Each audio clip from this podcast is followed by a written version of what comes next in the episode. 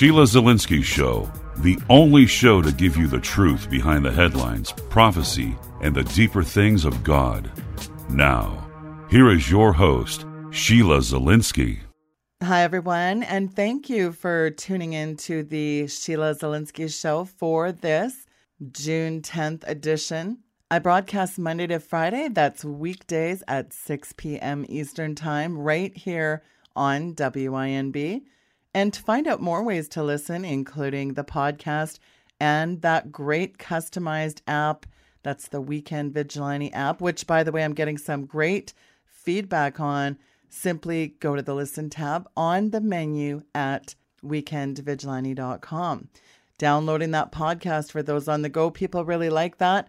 Hey, you can take my show along with you anywhere you go. And if you've not already done so, please do add me on social media. That's Twitter, Facebook, and especially YouTube, because some of the shows populate on YouTube before they go anywhere else. Do sign up for my YouTube channel.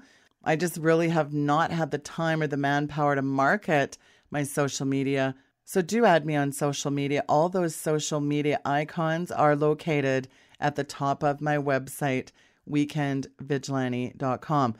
Well, I want to jump right into the show. My guest today, he really needs no introduction. Him and I go way back. He is the highly acclaimed, renowned author, lecturer, speaker, Dr. Timothy Ball. I call him the Pele of Smart. He is the Chuck Norris of knowledge. I just absolutely adore this man. He's been such a mentor. He wrote the foreword to my book. Dr. Ball, welcome to the program. It is a pleasure, as usual, to have you back on the show, Tim. Thank you. And it was a pleasure to write the foreword to your book, which everybody should read. Well, thank you for that, Tim. Well, we've got lots of news to cover, Tim. Today is the first day of Bilderberg, the clandestine cabal off at their Dresden confab in Germany, scheming to benefit from the fallout of the economy, ensuring they exploit the coming market turmoil, I'm sure, or even a catastrophic crash. I remember back in 2006 during the Bilderberg Group's meeting. In that year, it was Ottawa, Canada. I remember Daniel Estulin and Jim Tucker. They were there, and their insiders said they were preparing for the housing bubble to burst. And of course, a global market crash took place over the course of the next two years. We saw the whole Lehman Brothers, the worldwide recession. Bilderberg is at it once again, Tim. Yes, uh, the Bilderberg meeting is is going on in, in Dresden right now. And of course, Dresden was the city that was firebombed at the end of the Second World War. And the civilian loss of life was horrendous. Now, you can argue that it was uh, payback for what they did in London and so on, but it's the loss of civilian life in all of these things. One of the things that people tend not to think about is that the evil people make money off of the misfortunes of others. Right now, we've got George Soros uh, in the news putting his money on the collapse of the European Union. Now, whether you agree with the European Union or not, its collapse will cause enormous hardship for a lot of ordinary people. And if you think about it, with the Second World War, for example, in 36, the world economies were, um, you know, in terrible shape. People were suffering. And then all of a sudden, by 38, they found all this money and all the wars were in progress and people had jobs. But then even more people died. And one of the things that George Soros has made all of his money off of is in exploiting and, and causing the collapse of monetary systems. There were 17 different nations that finally got together and said, look, he's destroying us. He's got to be stopped. And this is the evil of the man. The whole idea is to keep the world constantly in a state of agitation, which of course shakes the money loose from the ordinary people. It also shakes them to death but this is the nature of, of what goes on with these powerful people. They are collectively the devil incarnate. And of course, some of them are uh, better at it than others, and George Soros is one of them. And if you look at the list of attendees at the Dresden conference, which includes Henry Kissinger, a lot of the finance ministers from different countries around the world, CEOs of very powerful corporations, it is a collection of evil. So, yeah, the same things are going on uh, as has gone on all along with the Bilderberg Group. Well, yeah, I mean, I have always said good old Soros is their billionaire elitist. He's, you know, stepped back into trading personally over the last few months. Of course, we all know the billionaire shyster. That's the man that broke the Bank of England. I'm serious. He was responsible, Tim, for crashing the pound in 92.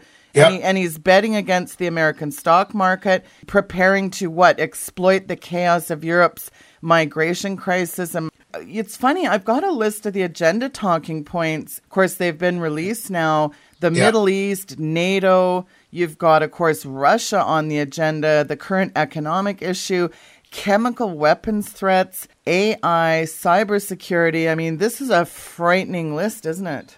Well, it's a frightening list, but you see, here's the problem with it. You can have an agenda but what you actually talk about will be and can be something completely different. Yeah. And so so you put out an agenda, say, look, we got nothing to hide here. Here are the things we're discussing. These are problems the world faces. But what they don't tell you is they're the ones that are creating them. Who's producing those chemicals? And, and by the way, the chemical warfare thing or the biological warfare thing far exceeds the threat to humanity of nuclear power far exceeds it. When you consider that 10 ounces of certain dioxins put into the New York water supply could kill the whole of New York City. 10 ounces. Yeah, these people can put out their agendas and say, oh, yeah, no, no, nothing to hide here. Here's, here's what we're talking about.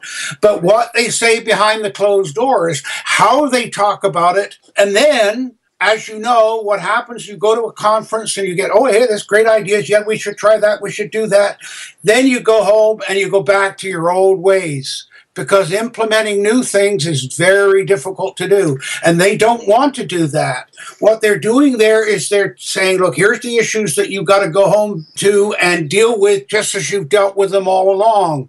But in the meantime, we have this supposedly open symposium and supposedly open discussion. What we're really doing is telling you here's the parameters within which you've got to apply our objective of world control. That's the game that's played. Well, Bilderberg Group is set to discuss plans to implement an internet ID data course to eviscerate autonomy on the web. Now, you know, under the TPP, you can't even put a headline to the New York Times but wait, Sheila, I'm driving traffic to them. Sorry, it doesn't matter. You're taking their words now. You can't link that. Even Justice Stephen Breyer said, Tim, we need a global internet law. I mean, Tim, you thought Obamacare was scary. Wait until these copyright laws work their way up. I don't know if I've told you this story before, but it's worth repeating. About 30 years ago, maybe a bit more, I was at a conference uh, in, of all places, Bismarck, North Dakota the first uh, U.S. representative at the United Nations was there, and he was the keynote speaker. Now, normally, I don't hang around, but I, I couldn't uh, get out, so I had to stay for the dinner and the, and the uh, presentation. And I was so glad that I did because he did something that I think all of us need to understand. He explained, he said, Look, here's what's going to happen in the next 60 to 100 years. He held up a pen and he turned to the person next to him and said, if I sell you that pen, you now have the pen. I no longer have the pen. However, if I have an idea and I sell you the idea, you have the idea, but I still have the idea. And the problem is in a marketplace that is moving more and more to selling ideas, how do you retain the value of the idea and yet still be able to sell it? And of course, he said, what will happen is that you will see all kinds of laws and rules and regulations around the idea of intellectual property, of copyright, of plagiarism. And if you look at the TPP, over 20% of the agreement or the treaty, over 20% of it is devoted to copyright, intellectual property, and attempts to control those ideas. And of course, this is what these people are, are doing. This is why they're talking about this with the internet. And um, I just keep thinking back to that particular presentation because it was so accurate.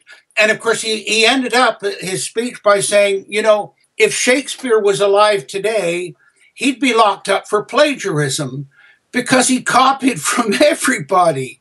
Yeah. And, and so that helps people understand what's going on, the dynamics of this, the switch from a goods economy where people produce something with their hands and they sold it, shoes, bread, whatever it is, that is now gone the manufacturing is being done by uh, robots and automation and so on, which people talked about, but the government's never prepared for. China's only surviving because they can get people to work for less than a, a robot can do, not allow them to have unions. But gradually, uh, this this whole pattern is changing. Look at London. London is now retained its strength as a world capital, not because it's the center of the British Empire anymore, but because it's the financial capital of the world. It's the clearinghouse. This is the sort of problem that we are now confronted where we've gone away from what was called mercantilism, the old fur trade, the Hudson Bay Company. It's now all about ideas and control of ideas and control of people's minds, and through that, the control of their lives. And that is what's going on. That's what the Bilderberg people are talking about in Dresden today. But there's so much propaganda going on around all this. Leni Riefenstahl would have salivated at all this, Tim. Well, yeah, Leni Riefenstahl, of course, was Hitler's uh, propaganda lady. She denied that she was that and, and in fact denied it right up till she died a couple of years ago in her 90s. But yeah, the problem is it's like Machiavelli said that the people that um, want to delude can always find people that are willing to help them delude. And so this is the difficulty.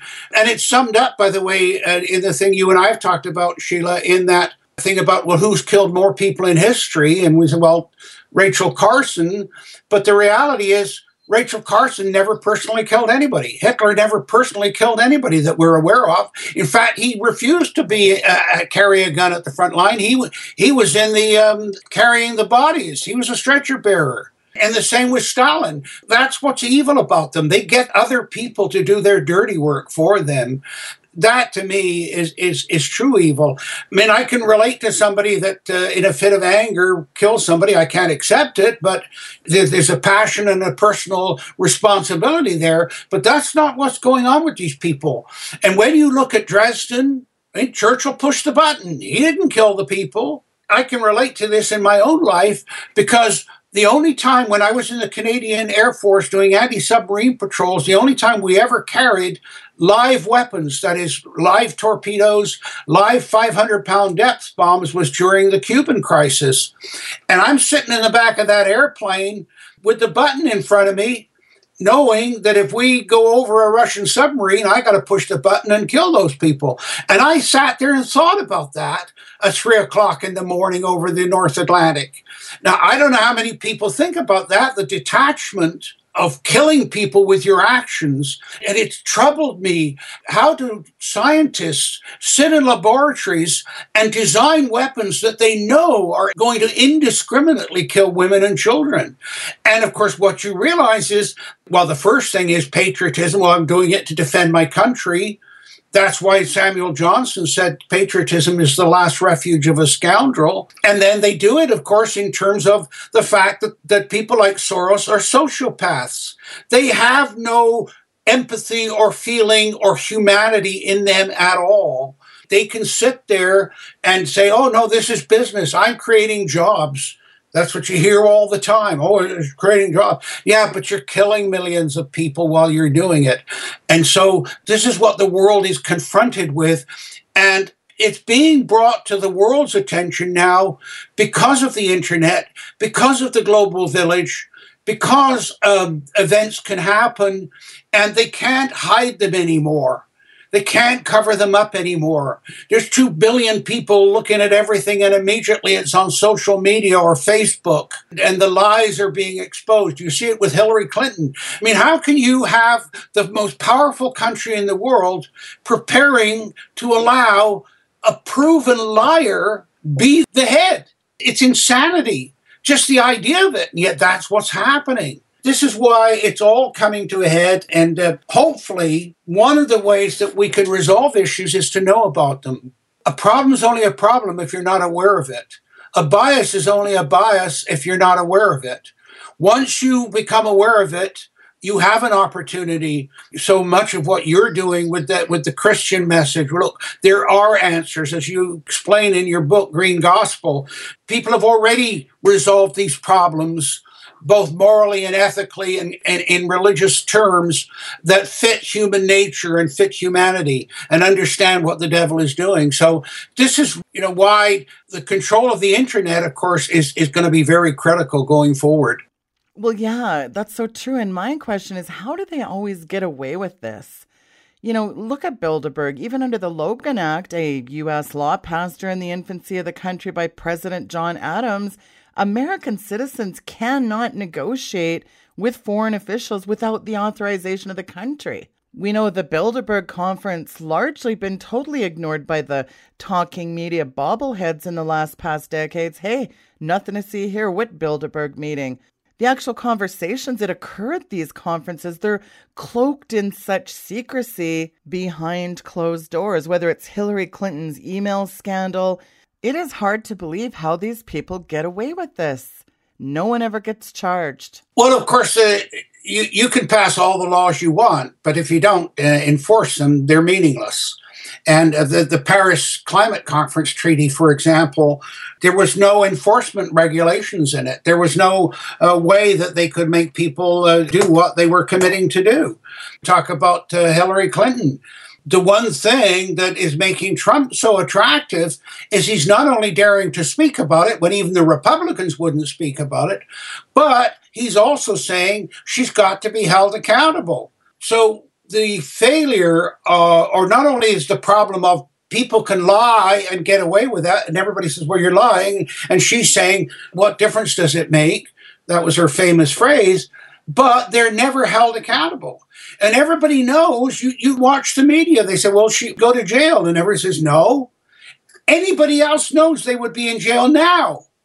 And that's the frustration of it is the accountability. So you can pass all the rules and all the regulations and, and have all of the goodwill, but if you're not prepared to implement it or to act on it, it's like um, you can know the Ten Commandments, but if you're not willing to follow them, don't even bother. And so that lack of accountability, and, and of course, who are the ones that would hold people accountable? The same people that are in charge. This is another of the underlying themes of not Trump himself per se, but the message is that we can't allow this to happen. Not only do we, do we have to expose it, but we've got to make these people accountable. Exactly. And now you've got Barack Obama endorsing Hillary Clinton, Mrs. Teflon Don herself. All the shenanigans, the chicanery, these ridiculous Trump rallies, people getting manhandled. Earlier today, there was a poll that Americans want Bernie Sanders to stay in the race, even though he's already lost. This whole thing is a circus, ridiculous gong show. What's going on with all this, Tim? What's going on here, of course, is that, and we've discussed this before, and it's worth bringing it back again. You have to go back to the battle between science and religion. You see, we're in the age of enlightenment, supposedly enlightenment, and it was Voltaire who his message basically was I disagree with what you say, but I'll defend to the death your right to say it. Yes. Right? So the age of enlightenment was the idea of the science that is in science, you question everything. But the problem is in politics, you don't want questions. You don't want people inquiring into what's going on. It was the problem that Maggie Thatcher had. She knew she needed an educated workforce. she also knew was the minute you educate them, they start asking questions. And so what happened was that in the battle between science and religion, and by the way, I'm more and more convinced that it was Darwin's business friends, the power group in, in Britain at the time, who pushed him to publish because he'd been sent an essay, a 42 page essay by an Alfred Russel Wallace, saying, Here's an evolutionary theory. And it was exactly what Darwin was thinking about. And Darwin's friends said, Hey, you better get published, otherwise, you're not going to get credit. Why did they want Darwin to get credit for it? Because Russel Wallace was saying, Hey, this doesn't add up. The evolutionary theory's got a huge gap in it between humans and animals.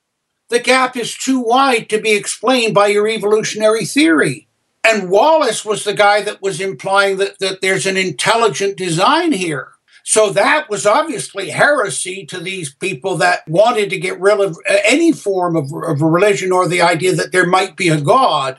Darwin was the perfect character for it because he was an atheist. And so Darwin was pushed to publish. Now, what it did was, of course, you got rid of God as the explanation for people being here and being different. And that is all that's playing out now because the minute you get rid of religion, you get rid of morality, you get rid of ethics, you get rid of conscience. And of course, what you end up with is socialism, which is people running other people without any empathy or thought or care or morality whatsoever. You go and read the founding fathers, they understood the nature of humans. They knew humans were gullible and weak and easily led. The whole basis of America was built on the Judeo Christian ethic. Socialists are getting rid of that.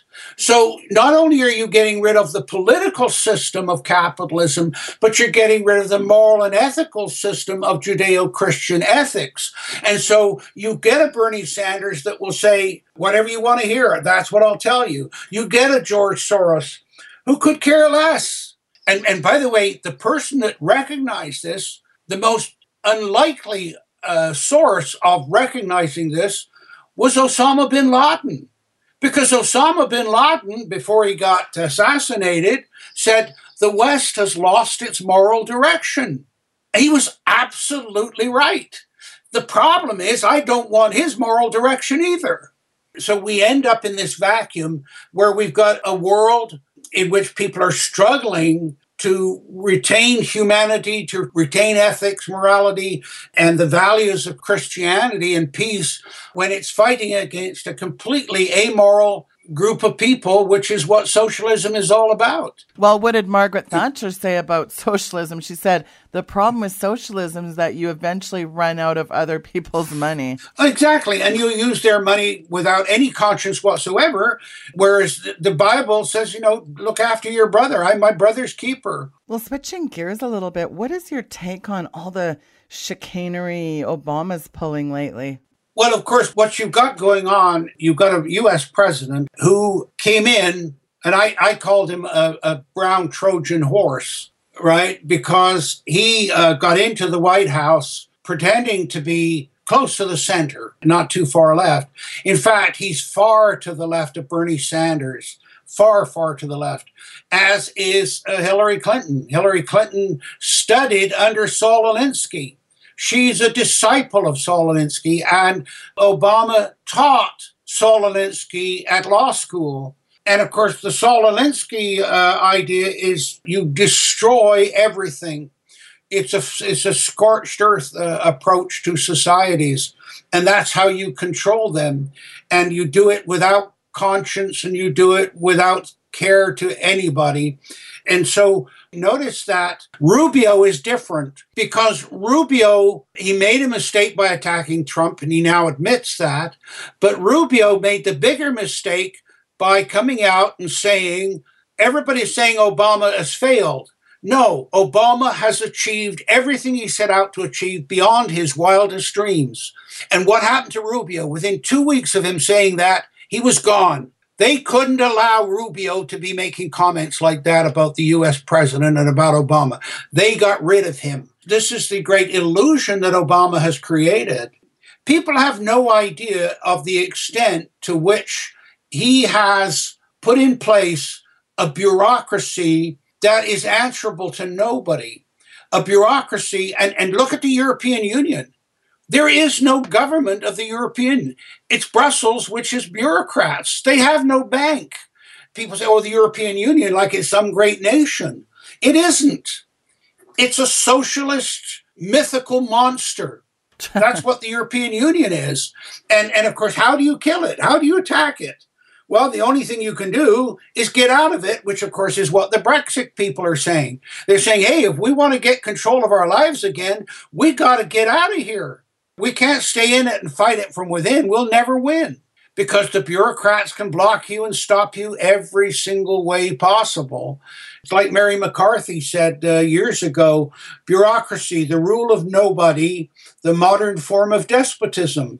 Well, that's what Obama is setting up within the American government. Look at the fact that the State Department the other day said, oh, it's going to take us 75 years yeah. to track down Clinton's emails. Hello? To even make that statement and think you can get away with it shows how arrogant and detached these people are.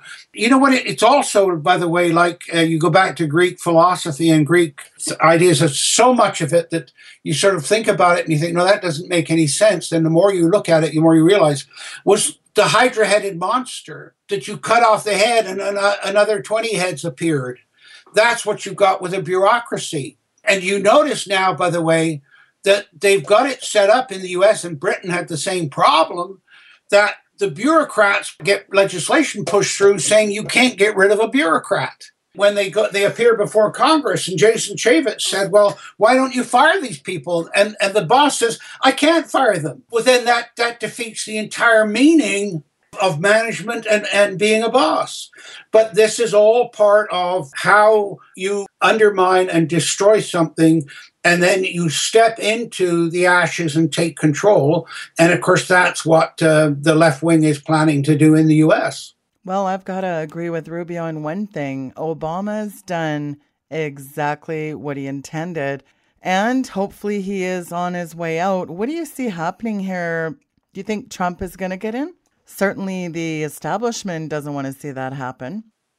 I think that Trump is going to get in because what happens is that the people are, are very slow to react, but they're like a steamroller. It's hard to get moving, but by golly, once it gets moving, you better get out of the way. and and I'll, I'll give you an example what Trump is doing, and it's already been done before, relatively recently in the United States. Now, it was done within one state, but it illustrates what's going on with Trump. Because you see, Trump is saying that in the society, there's 20% on one side, the left, and 20% on the right. And it doesn't matter what you do or say, they are so ideologically tunnel visioned, they're not listening to you.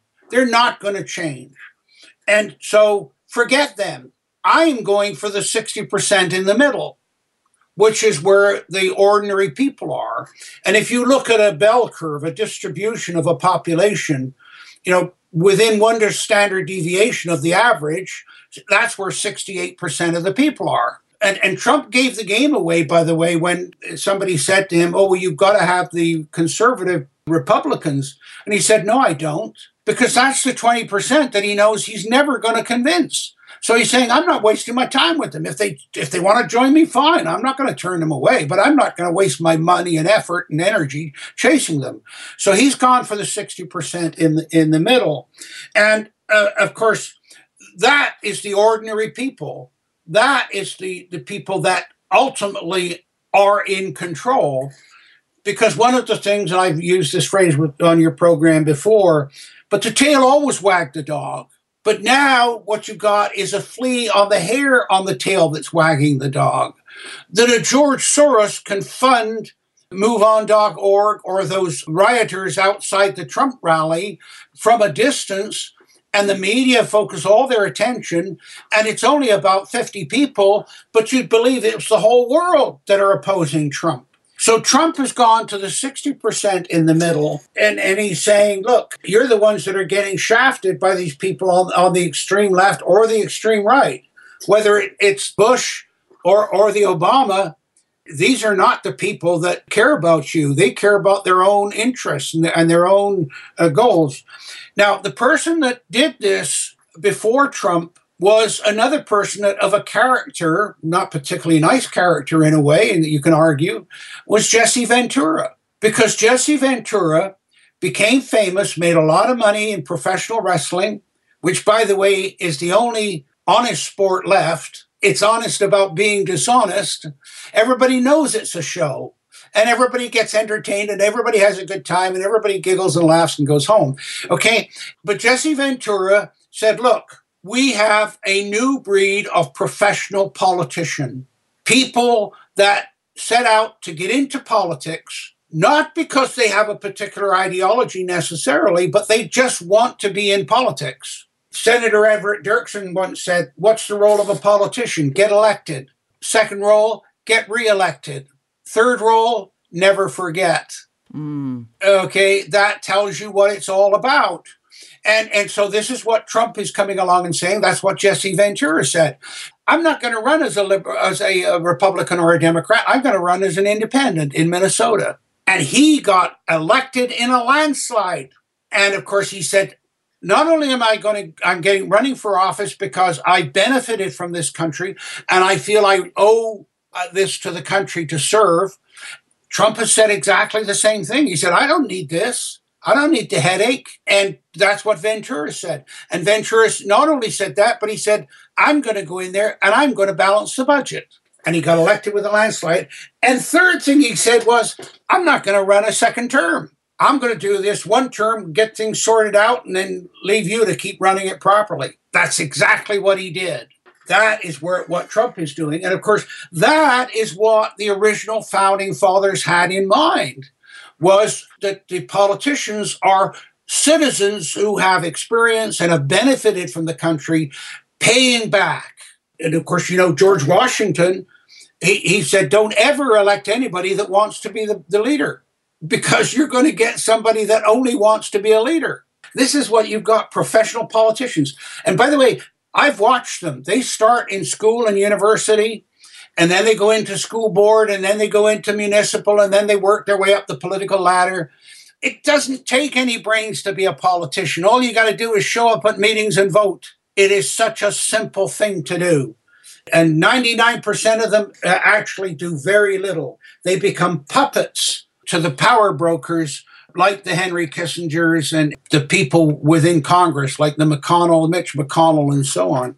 So, what Trump is doing is saying, no, we're going back to what the founding fathers originally envisaged. That is a, a non professional politician, a person who has distinguished themselves and benefited from society, you know, it was like with Ronald Reagan, and you watch the media, this gotcha games. Well, they said to Reagan, or they were doing this thing, well, who's the prime minister of such and such a place? When they don't know, they say, oh, see, that proves you're not qualified. This is the game that, that uh, Hillary Clinton's playing. She, oh, well, I know all these leaders. Well, big deal. You're a lousy leader. Do you know what Reagan did?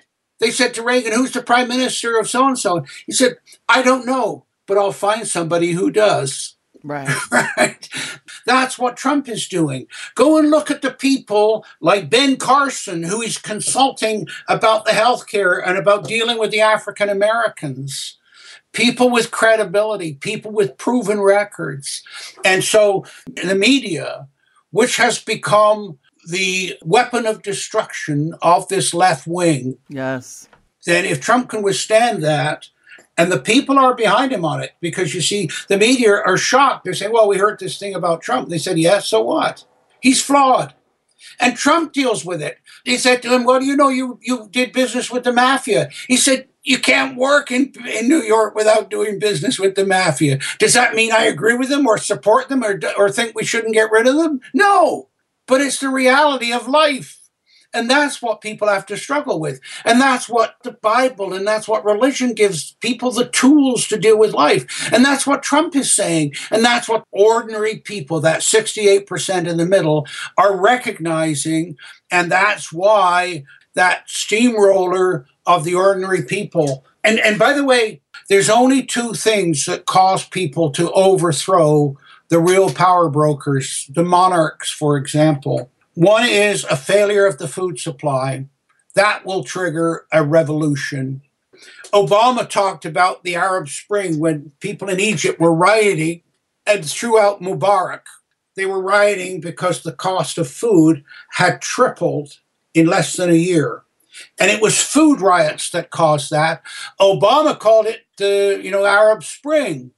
He exploited that, misrepresented it. And and of course, the food supply issue was what triggered the French Revolution.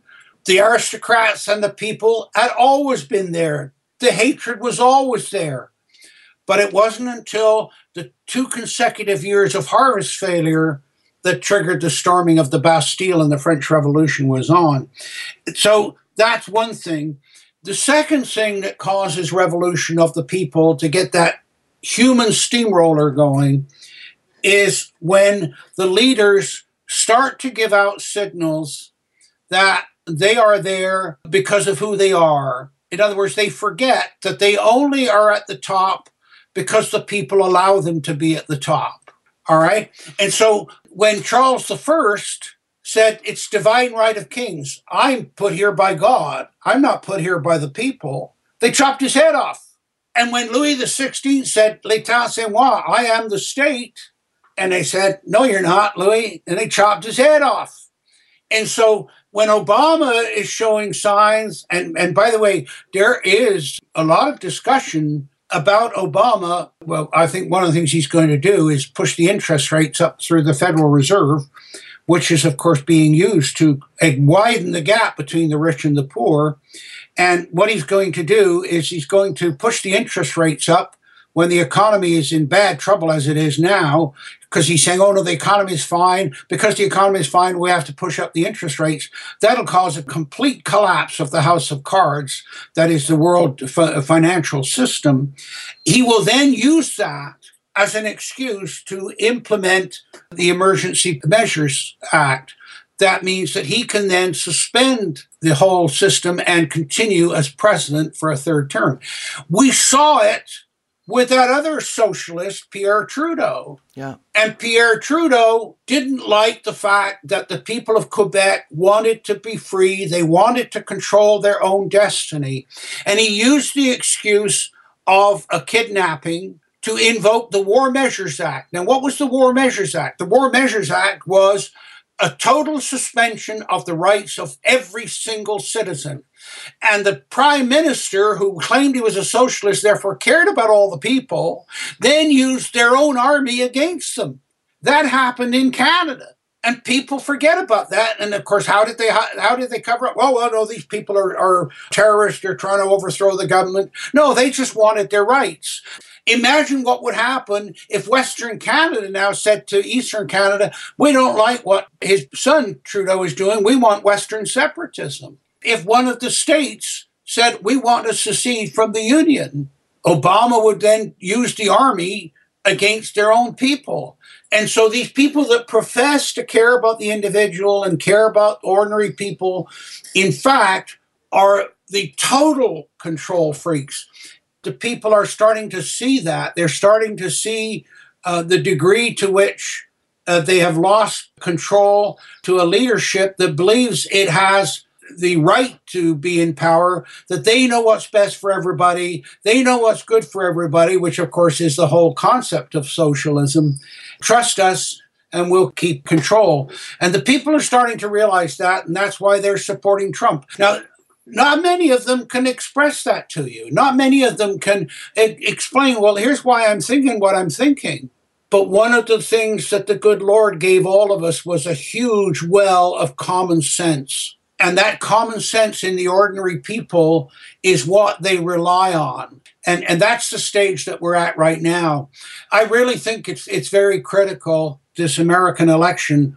And of course, the world are watching it. And one of the things that's very telling about what's going on in the world is that because of the weakness of Obama, then all of those people that uh, exploit weakness, such as the Putins of the world, the dictators of the world, China, for example, China's building 70 nuclear subs. People are not even aware of that. So people see that weakness And it's not necessarily a military weakness, but it's a moral weakness. They know that, yes, Obama might put an aircraft carrier there, but he won't use it because he wants the U.S. to fail. And that's the great illusion. Uh, hopefully, that, that this moral background will come to the fore, and Trump is, is the ideal person for it. And by the way, I think that when Trump was shown a list of all those people around the world, in fact, Obama said it. He actually came out and said, you know, many of the world leaders are telling me they're they're frightened of, of, of Trump. And Trump's answer is good. If the bad guy's frightened of me, what's wrong with that? Yeah because he knows why they're afraid of him because he's planning to do what they don't want him to do which is to restore the power to the people and to restore some some morality and ethics and of course this is why you see another reason that he's got Ben Carson because Ben Carson is a Christian to the core. Ben Carson is running a campaign with Trump's approval to bring all of the evangelicals into the Trump camp. It's why he's the one, by the way, that arranged for Trump to have a meeting with the evangelical leaders. Yeah. While there is craziness going on in the world, there are patterns to it. Yes, there's some very negative, frightening signs, but there are also some very, very positive signs as people start to see the threat, as they start to see the danger, as they start to put on their swords and, and, and armor. Yeah, it is time for people to do that. And I love what Edmund Burke says the only thing necessary for the triumph of evil is for good men to do nothing. Tim, it is always such a pleasure to have you on the program. And I do want you to come back for a whole separate show on these incredible frivolous charges, all these lawsuits against you. You were so instrumental in Climate Gate. You're one of those climate deniers. And I think it's really important to get into that, as well as the topic on RICO charges against dissenters, not unlike myself with my book. I've got a whole legal situation going on with that. The bullying, the intimidation, that is a whole show that I want to do. And I really want people to support your legal fund as well. And I really want to encourage people to go to Dr. Tim's website today, drtimball.com, and donate to that. That is so important that we support people that are out there telling the truth. So I do want to have you back for that, Tim. And thank you for your time today, Tim, in coming on this program. Thank you. And, and Sheila, your program is so valuable because it's not just the message, but the messenger. It wasn't just Paul Revere, but it was what he was carrying in his hand. And that is so, so important in the work that you do in being a voice for the truth. And, and I so much appreciate it. Thank you, Tim. That really means a lot to me. I really do hope and pray this program is making a big difference. And I appreciate those words. Folks, that was the renowned one and only Dr. Timothy Ball. His information is there on today's bio, June 10th. Like I said, I want to have him come back on the program and share this horrific situation of lawsuits. Eh, you're going to be shocked with that story, and that's a whole show in itself. So I'm really encouraging people today to please go donate to his legal fund. Every single cent goes to the legal fund. He is a true man of honor. He's been a beacon of shedding the truth for the last three decades. And let me tell you something, he's one of the most courageous men I know. So I'm really encouraging people please give something to that legal fund. Trust me on it. If you knew the story, wow, incredible. It's kind of that famous statement, that provocative poem about the cowardice of German intellectuals following the Nazis' rise to power. You know, first they came for the socialists, and I did not speak out because I wasn't a socialist. Then they came for the trade unionists. I didn't speak out because I wasn't a trade unionist. And then they came for the Jews. I didn't speak out because I wasn't a Jew. Then they came for me, and there was no one left to speak for me. Very poignant. Well, I hope everyone has a blessed weekend. We have a tremendous lineup next week. Monday, Fritz Springmeier, author of The Bloodlines of the Illuminati. Let me tell you, we're going to have a great show on Monday. And if all goes well, I'm hoping Tom Horn and Cris Putnam are going to come on about their new book. Just a fantastic lineup next week. Thank you for taking the time to tune into the broadcast today. We'll see you Monday. Good night, and God bless you.